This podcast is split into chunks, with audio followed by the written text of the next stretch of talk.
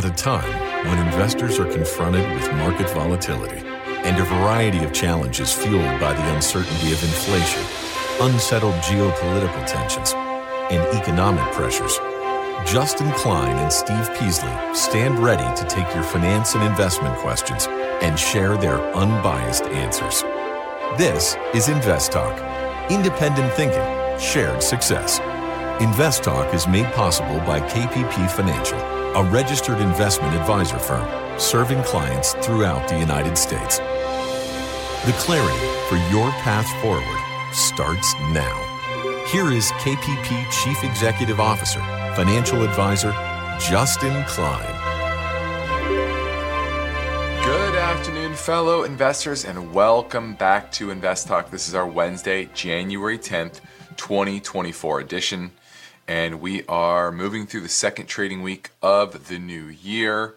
And you see, you've, you've seen a, a choppy environment already down move to start the year, and now you're getting a bit of a rally as we go into tomorrow's big inflation number, and then we start earnings season on Friday, especially with a lot of, lot of large banks. So this is a fast-moving market, uh, an economy that it kind of perplexes a lot of people, but if you distill it down to its basics, it's actually not that hard to understand.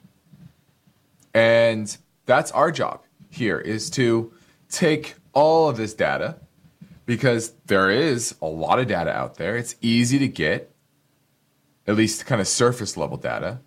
The deeper level, the deeper data, much different, much more difficult, much more expensive.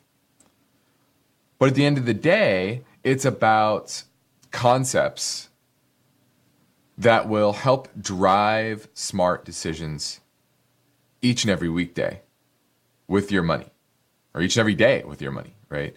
Uh, it's it's not about finding that next stock tip. It's about building the tools so that you don't get caught up in the hype, that you don't make decisions with your emotions, that you are grounded in fact.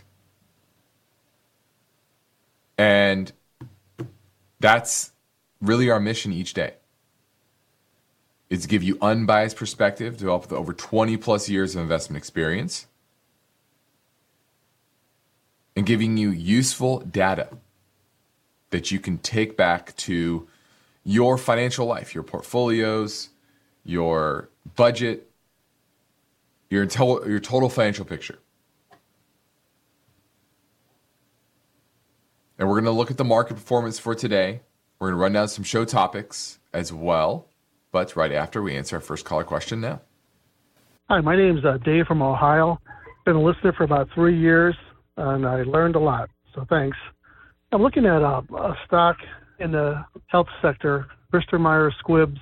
What would be a good price point to start a position?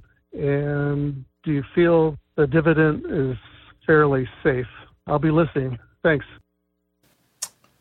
All right, looking at Bristol Myers Squibb, and this is about a $100 billion market cap company, so a mega cap, and they develop pharmaceuticals for the treatment of oncology, immunoscience, cardiovascular, and fi- fibrotic diseases.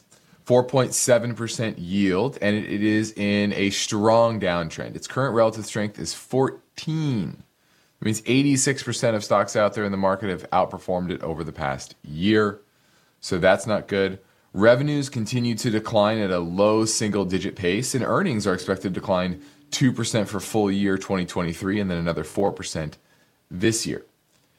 And then you take a look at its balance sheet, and what you see is a decent amount of debt, about $31 billion in debt. Now, based on their size and their cash flow, that's not really an issue but they are facing major patent losses going forward. So this is one of those names that it's hard to base on the current numbers because of the uncertainty around those patent losses. And that's what I say about the pharma industry in general right now and why I don't love most of those names is because they're dealing with patent cliffs in many instances, but also regulators cracking down on their ability to raise prices. and there's been a lot of acquisitions between large large biotechs as well as large biotechs buying small uh, sorry large between large pharma companies as well as those large pharma companies buying uh, biotechs. And they have levered on levered up balance sheets in order to do that. So i think there's a lot of headwinds going forward and everything about this smells of a value trap. And this is a perfect example of a lot of people get caught up in this. They're chasing the yield, and the yield here is not amazing. It's 4.7. It's solid, but obviously less than you can get for a short term treasury, right? So it's not exorbitant levels of, uh, uh, of, of dividend yield. That is a giant red flag typically. But the red flag here is the chart, right? We've been in an uptrend for almost all of 2023. And this has been in a downtrend for almost all of 2023. So, what is going on here? The market is telling you something. And this is where most people get hurt with these quote unquote value names is that it's not just about value, it's about growth as well. It's value at the right price. And that all depends on the growth that the company might have. And this has negative growth. So with that debt level, with those patent cliffs, you want to hold off on this. Something to watch for maybe some improvements, maybe some settling out of what happens with those patent cliffs, but for the time being, stay away from it. I have a lot of ground to cover the next 40 minutes or so. My main focus point concerns this topic. Private credit is having a golden moment, and you may be enticed to chase the yield. But should you buy or sell? the private credit boom that is that many are saying is in its golden moment. We're also going to discuss where value is in the market. We talked about how the market is not particularly cheap, nor is it drastically overvalued. And that there are always opportunities within every single market even if broadly the market isn't a screaming buy long term. So we're going to look at what the numbers are saying and kind of give you context of how to look at those valuations. Also, the big narrative as of late coming out of the Fed is the discussion about winding down QT. So we're going to talk about what that might look like and why they are doing it or planning to do it. And then lastly, uranium prices. Uranium prices have hit its highest level since 2007. If you know me, if you've been listening for a while, I've been bullish on uranium for the better part of two years. And now we are at the highest level since 2007. Is there more room to run? We're going to discuss that as well. Now, my voice bank questions are in regards to SEP IRAs as well as Stag Industries, S T A G. Now, as we go to our first break, let me remind you that our new classroom series is up, our latest episode on how to prioritize your savings with Luke and I is for free over there on our YouTube channel. So just head over to YouTube and search Invest Talk Classroom. And now the phone lines are open, waiting for your questions at 888 99 Chart.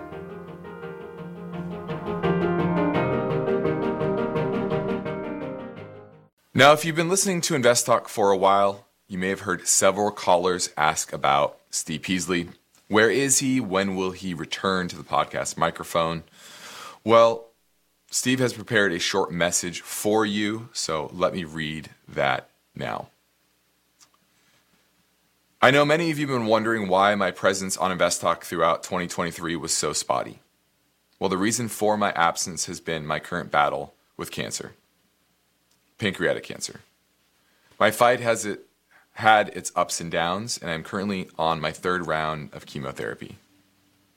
My wife Suzanne has been taking wonderful care of me, and I fight every day for her, my family, and you, our loyal listeners. There's nothing I would love more than to connect with you again and help you on your financial journey. But for right now, I must focus on this battle. I will be off air until the time comes that I'm able to put this behind me. I know you are in good hands with Justin and now Luke, as they are as sharp as they come and very experienced in the world of finance and economics. I thank you all for your concern, and I hope to speak with you all again later in the year.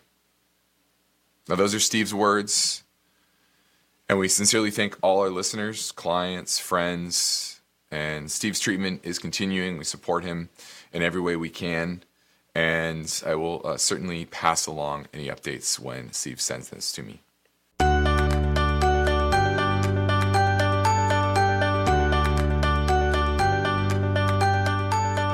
Your objective is to work hard, plan well, and achieve financial freedom, right?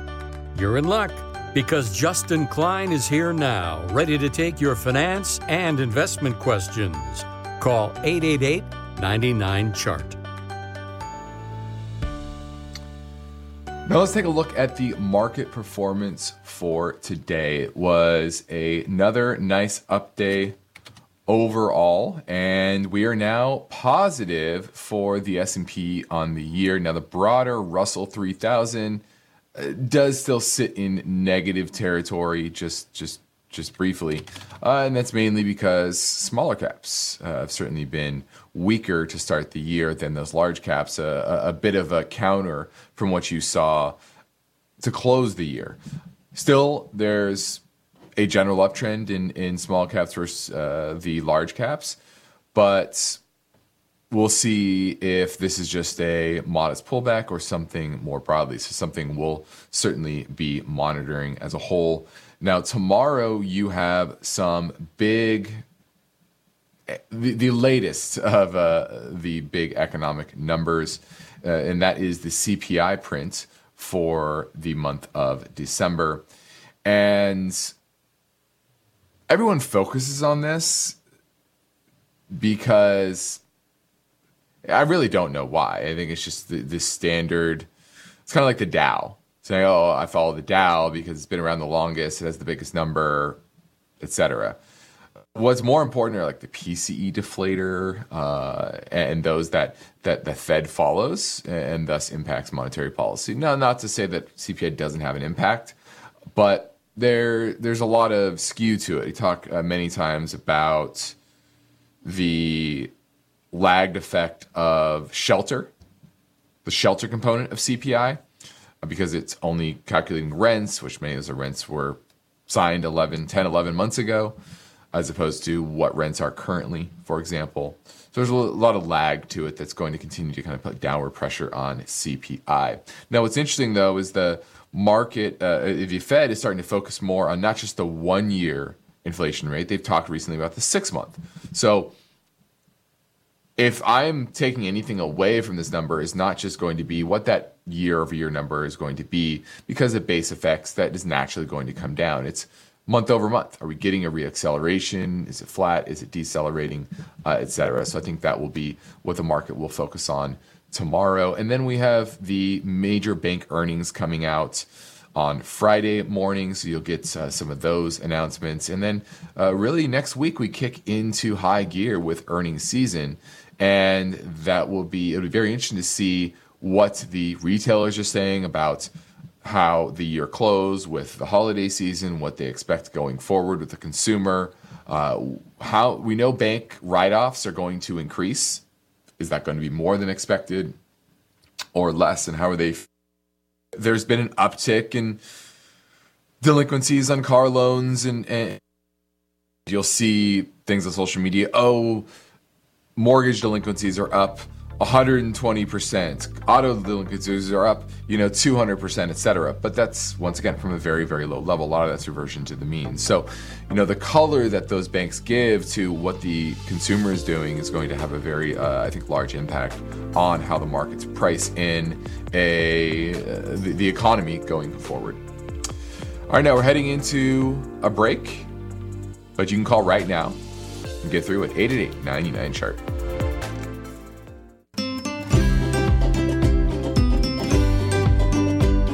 Stock market is constantly changing, and serious investors know that they need to modify their portfolio assets to fit the times. And now, with more than 50 million downloads, Justin Klein and Steve Peasley reaffirm their commitment to providing unbiased finance and investment guidance here on Invest Talk. 888 99 Chart. Now, our main focus point concerns a topic about private credit and its golden moment. At least that's what the president of Blackstone is currently saying. And we know throughout history that when anyone ever says that, it usually doesn't portend well for future returns within that asset class. Now, that doesn't all have to go to hell in a handbasket, but it's pretty clear that there's a lot of hype around this industry and there's a lot of yield chasing, especially because these fund groups are touting pretty large yields. Now they're rebranding this space private credit as opposed to private debt. Now these type of companies have been around a long or like type of funds have been around a long time.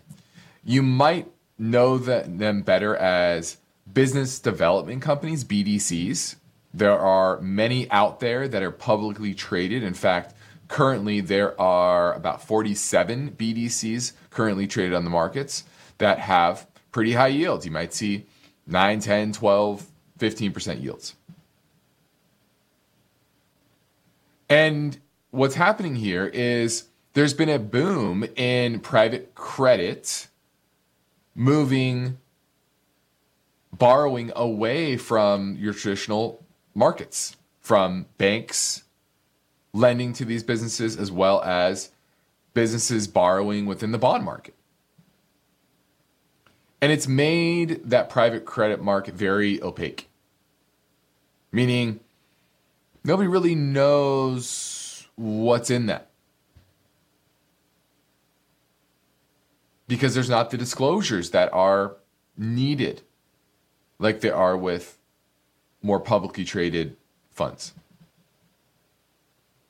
And many of them, including Blackstone, BlackRock, are pitching these very attractive yields through oftentimes fund managers or, sorry, sorry, uh, uh, investment investment advisors. Think of the ones that you would have at your big brokerage shop. Think the Merrills and Morgan Stanleys of the world. Now, the yields that are reported on the fund management websites often are very, very high. The average manager reported yield on private credit is 11.3%, more than three percentage points higher than junk. Junk rated debt, which currently yields about 8% on average. Now, if you go back in history and you look at some of those BDCs, a lot of them did fall out of bed during the financial crisis. Overall, junk bonds fell about 35% during the financial crisis. They acted a lot like equities. And that's kind of what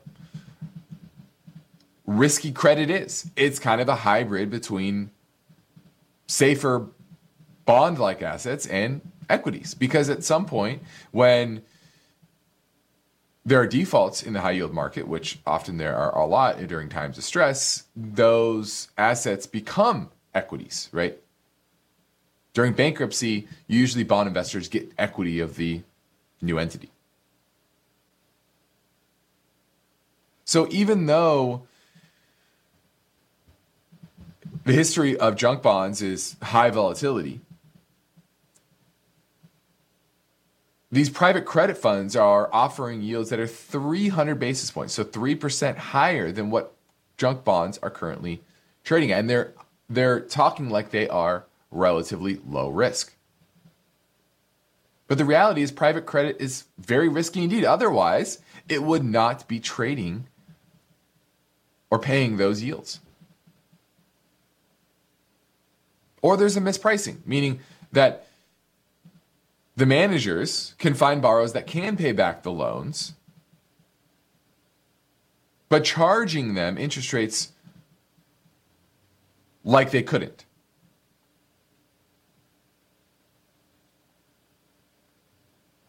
Now, if you look at a lot of these funds, some of them are listed on Morningstar, and their yields are much more down to earth, much closer to junk bonds. Now, what's the reality? Well, the reality is that what they tell you the yield is is not really the true economic profit that you're getting. The reality is a lot of those managers yields are calculated by dividing full distributions. Interest and dividends along with all types of other cash flows including proceeds from loan maturities and capital gains on assets that are sold before maturity. But that's just returning your capital back to you. That's not an actual economic yield.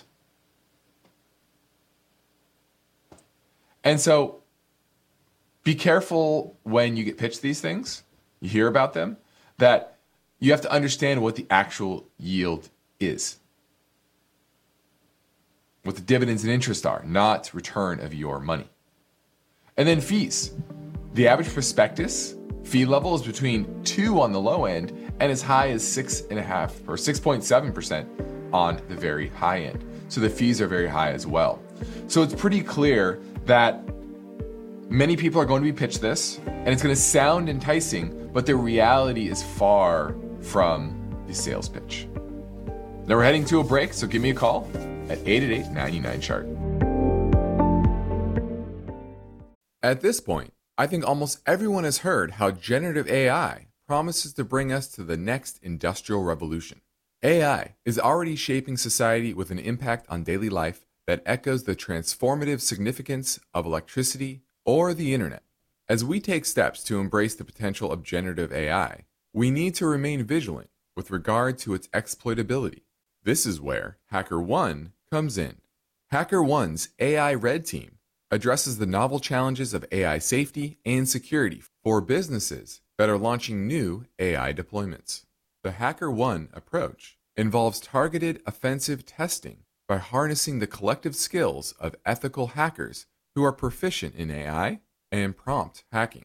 In short, AI red teaming is the practice of stress testing AI models and deployments to make sure they can't be tricked into providing information beyond their intended use and that security flaws can't be exploited to access confidential data or systems.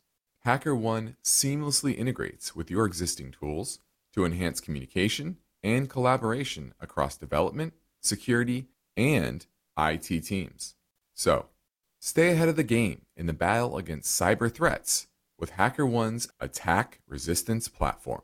Learn more at hackerone.com. That's H A C K E R O N E hackerone.com.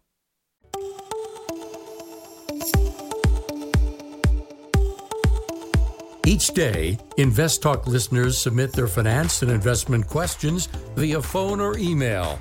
Would you like your question to be put near the top of the list? Just take a minute or two to leave a review and rating for Invest Talk at iTunes. And be sure to include a brief question with your iTunes review comments.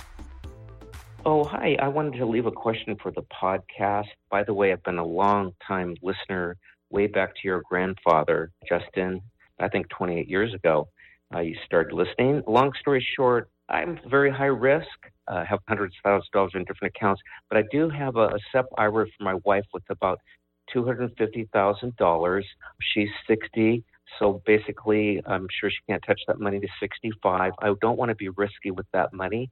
So um, what am I missing? If a six-month T-bill I was just looking is 5.28%, is it that simple? I would just throw the personally throw 250,000 bucks in there for six months, and then I would be getting you know maybe 13,000, a little over, and some change in interest in six months. Sounds like a no-brainer. Am I missing something? And what would be the symbol to do that? I'm with Schwab. Thank you so much, and just certainly have enjoyed the show. My shout out is number one before any money or anything is to Steve. Miss you. Hoping I don't know what happened or anything, but I, I knew something was up. I haven't heard you forever, and we're praying for you that you get a speedy recovery. Love you guys. Bye. Well, thank you for the kind words for Steve. I'll certainly pass those on. Now, what you're looking at is are you're looking at T bills, and you're doing a slight miscalculation. However, is that the number that you're you're trying to get is actually annualized. So on a six month basis, you're actually getting half that.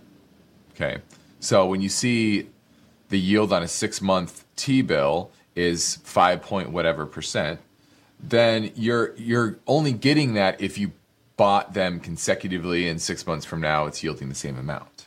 Right. So if these are annualized numbers. So in reality, that 250,000 in a five ish percent yielding T bill going out six months, your total return over the six months will be somewhere in the two and a half percent range. So a little over $6,000. So guaranteed, right? Decent yield, especially what you compared to uh, as of late. But you're you're aggressive investor. Look at returns on equities last year. Even underperforming parts of the market did low teens. Right? And a lot of people got caught up in, oh, look, I'm getting 5% on T bills. But the reality is that long term equities are going to outperform cash. That's the reality. A lot of people get caught up, oh, look, I'm getting 5%. Because they're so used to never getting that. But that doesn't change the reality that equities tend to do better.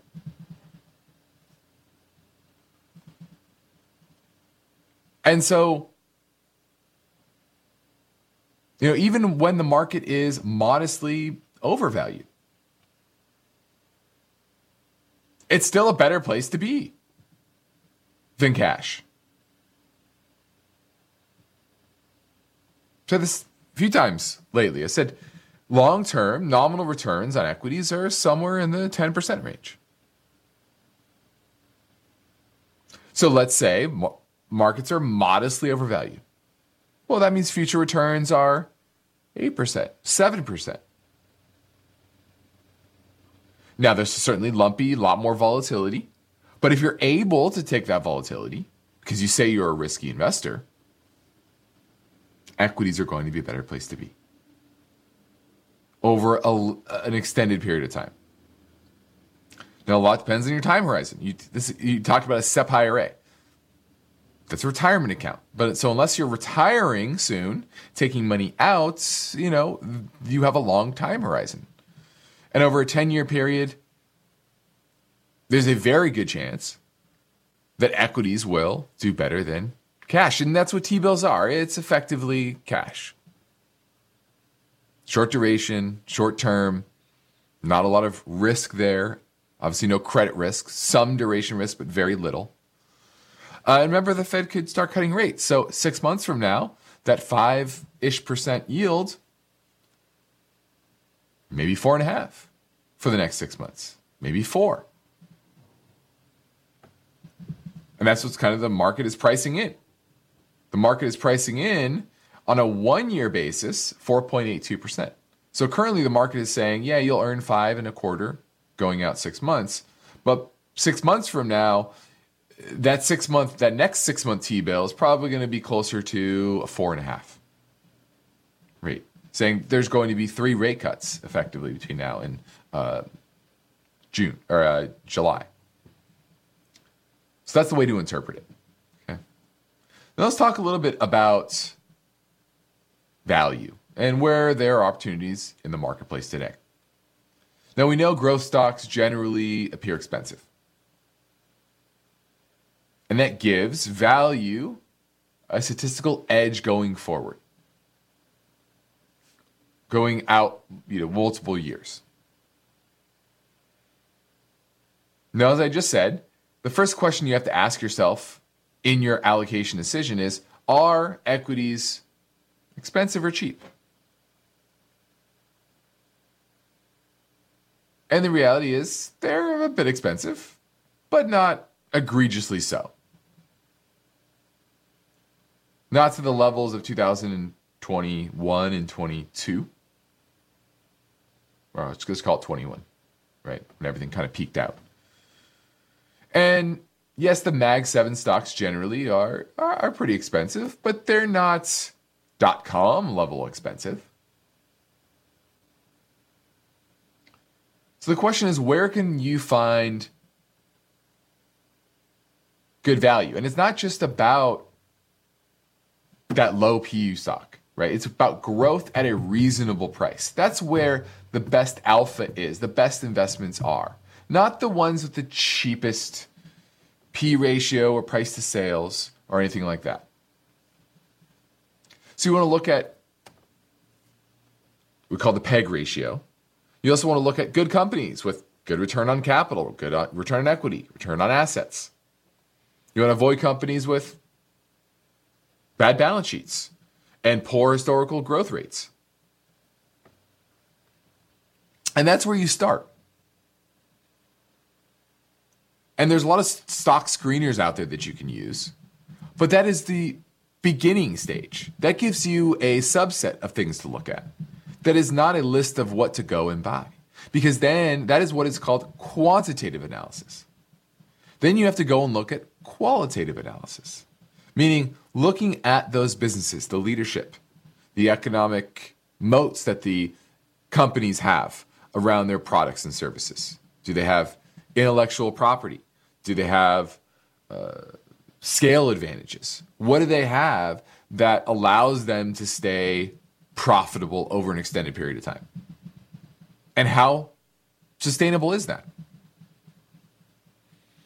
Now, once you go through that, what are the sectors that tend to be pretty attractive? Well, the first, the, some of the most unattractive sectors right now, defensive stocks. Your big blue chip names that pay dividends, a lot of them are trading at very high P multiples and with very moderate growth expectations going forward, which puts those not at that doesn't make them safe. Actually makes them pretty risky. Now, what are the two sectors that are the most interesting?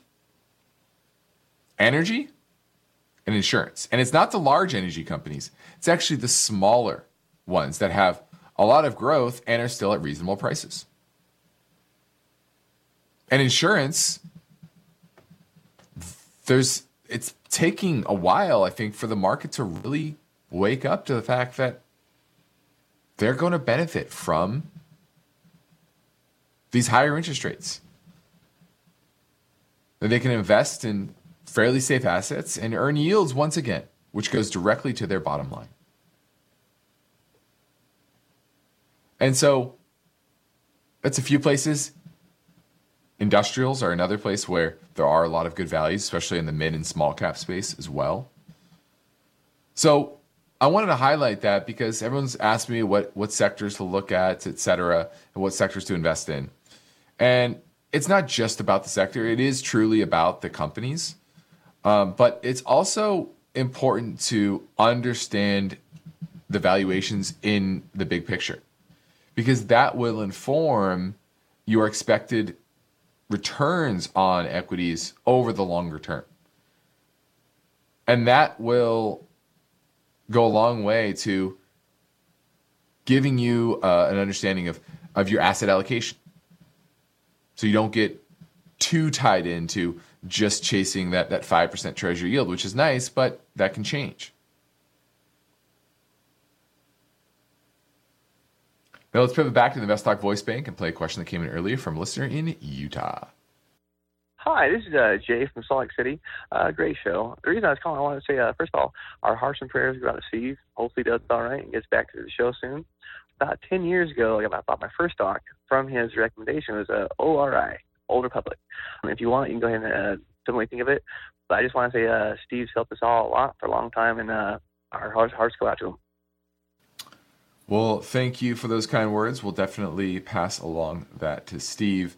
And Old Republic, we actually own this for clients. Uh, we've owned it for a little while now, and this is an insurance company. Offers property and liability, commercial insurance, and title and mortgage insurance as well. So earnings did dip a little bit last year, but expected to come back up again this year. 3.3% dividend yield. Not a huge company, 8.3 billion, so right in the mid cap space, and trading at about a 11 times multiple. It's not a huge grower, but it's a consistent grower, and it's extremely, extremely profitable. And these are the type of names that you want to own. Doesn't get people all riled up and excited because it's not a sexy business, but it's a good business. They have very minimal debt. Price to sales ratio around 1.1. Free cash flow at about $864 million. At a market cap of 8.3, that's about a 11% free cash flow yield. That's very strong.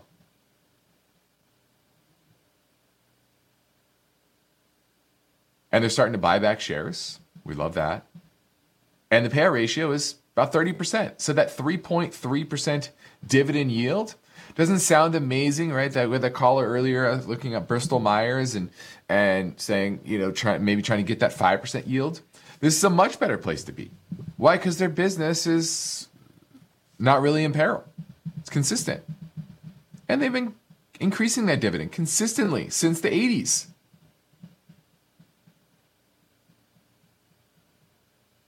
And they have room to because their payout ratio is so low. So I'm glad Steve helped you on that. And, and yeah, we, we still like Old Republic. Old and boring, but old and great. Now we started a new year and a fresh first quarter. And the big question for you is are you chasing those yields? Is your portfolio aligned? Are you chasing the Bristol Myers of the world or the Old Republics of the world?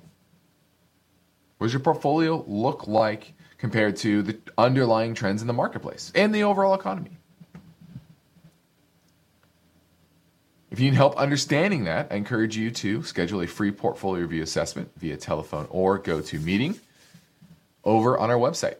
Just head over to investtalk.com, click on the portfolio review button on the top right hand part of the screen, and we will get right back to you. Let's play another caller question now.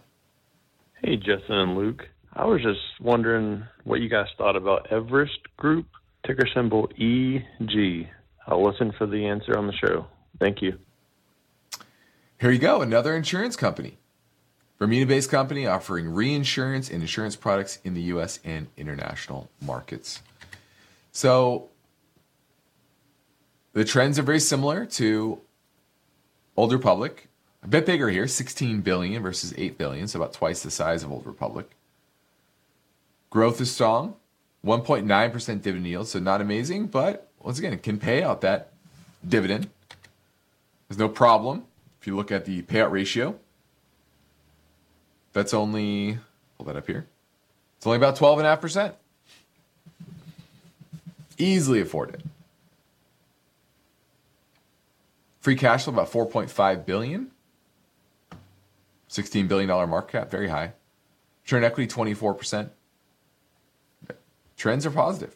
Relative strength is not amazing, but it has pulled back. Let me look at the chart here.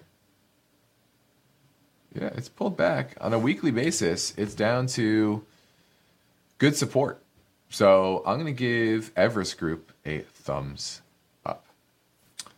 now, this is Invest Talk. I'm Justin Klein. We have one goal each and every weekday, and that is to help you achieve your own version of financial freedom. And that means we are headed to our final break. So, our work continues answering your calls and your questions. And you can submit them now by giving us a call at 888 99 chart.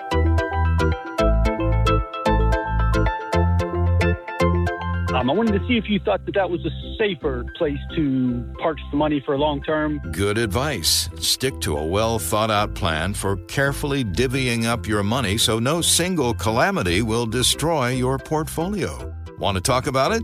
888 99 Chart is how to get through right now.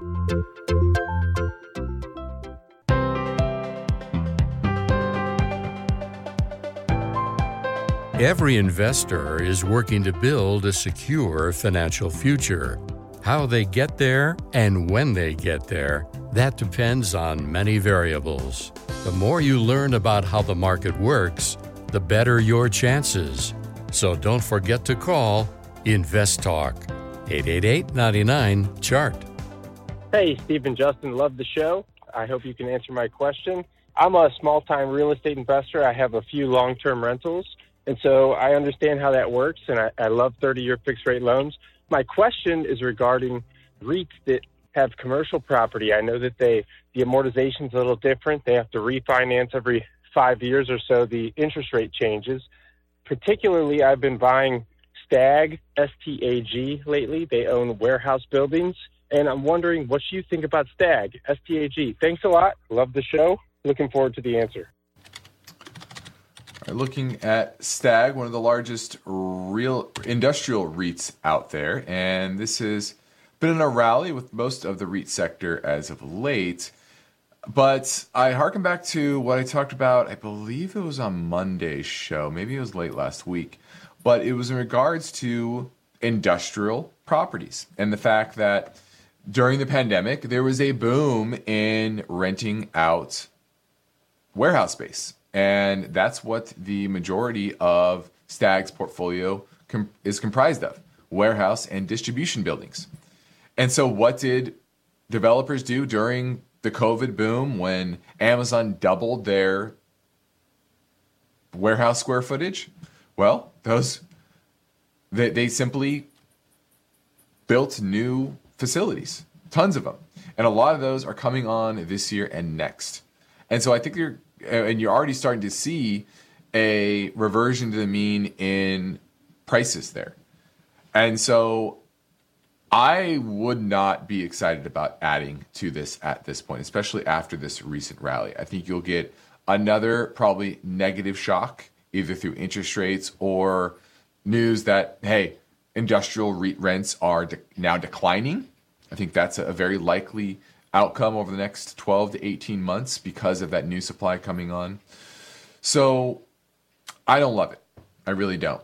Uh, it's a good industrial REIT. Now, if you were going to buy an industrial REIT, I have no problem with this one in particular. It's not saying this is a bad REIT, poorly run, or anything like that. It's just the industry dynamics that are happening today. So I would hold off on it. If you get that next down cycle, like I said, due to higher interest rates, which pushes REITs down, or because of uh, rents falling, then I could say it's cheap enough. But after this recent run, uh, I keep it on the watch list. Thanks for the call. Now, lastly, let's touch a bit on this Fed, the latest Fed news. And no, it's not about the pause in interest rates or prognosticating a Fed rate cut. It's actually about QT. And I want to zoom back out here and, and explain to you that this the recent discussion in the December Fed minutes about starting the discussion. you know, it was the pre-discussion for the discussion that's likely to happen actually in this upcoming meeting here at the end of, end of January of when will QT wind down? And it's pretty, they're, they're starting to float the idea that they're going to start to wind down QT in the early summer and complete QT, meaning stop the balance sheet shrinkage by, say, the end of the summer, September. That seems to be what they're starting to float. And it's so interesting here is because this is probably the more important pivot. And it harkens to what I've said before, which is the Fed's job now is going to be how to keep the government solvent with the amount of debt that's that we have, right?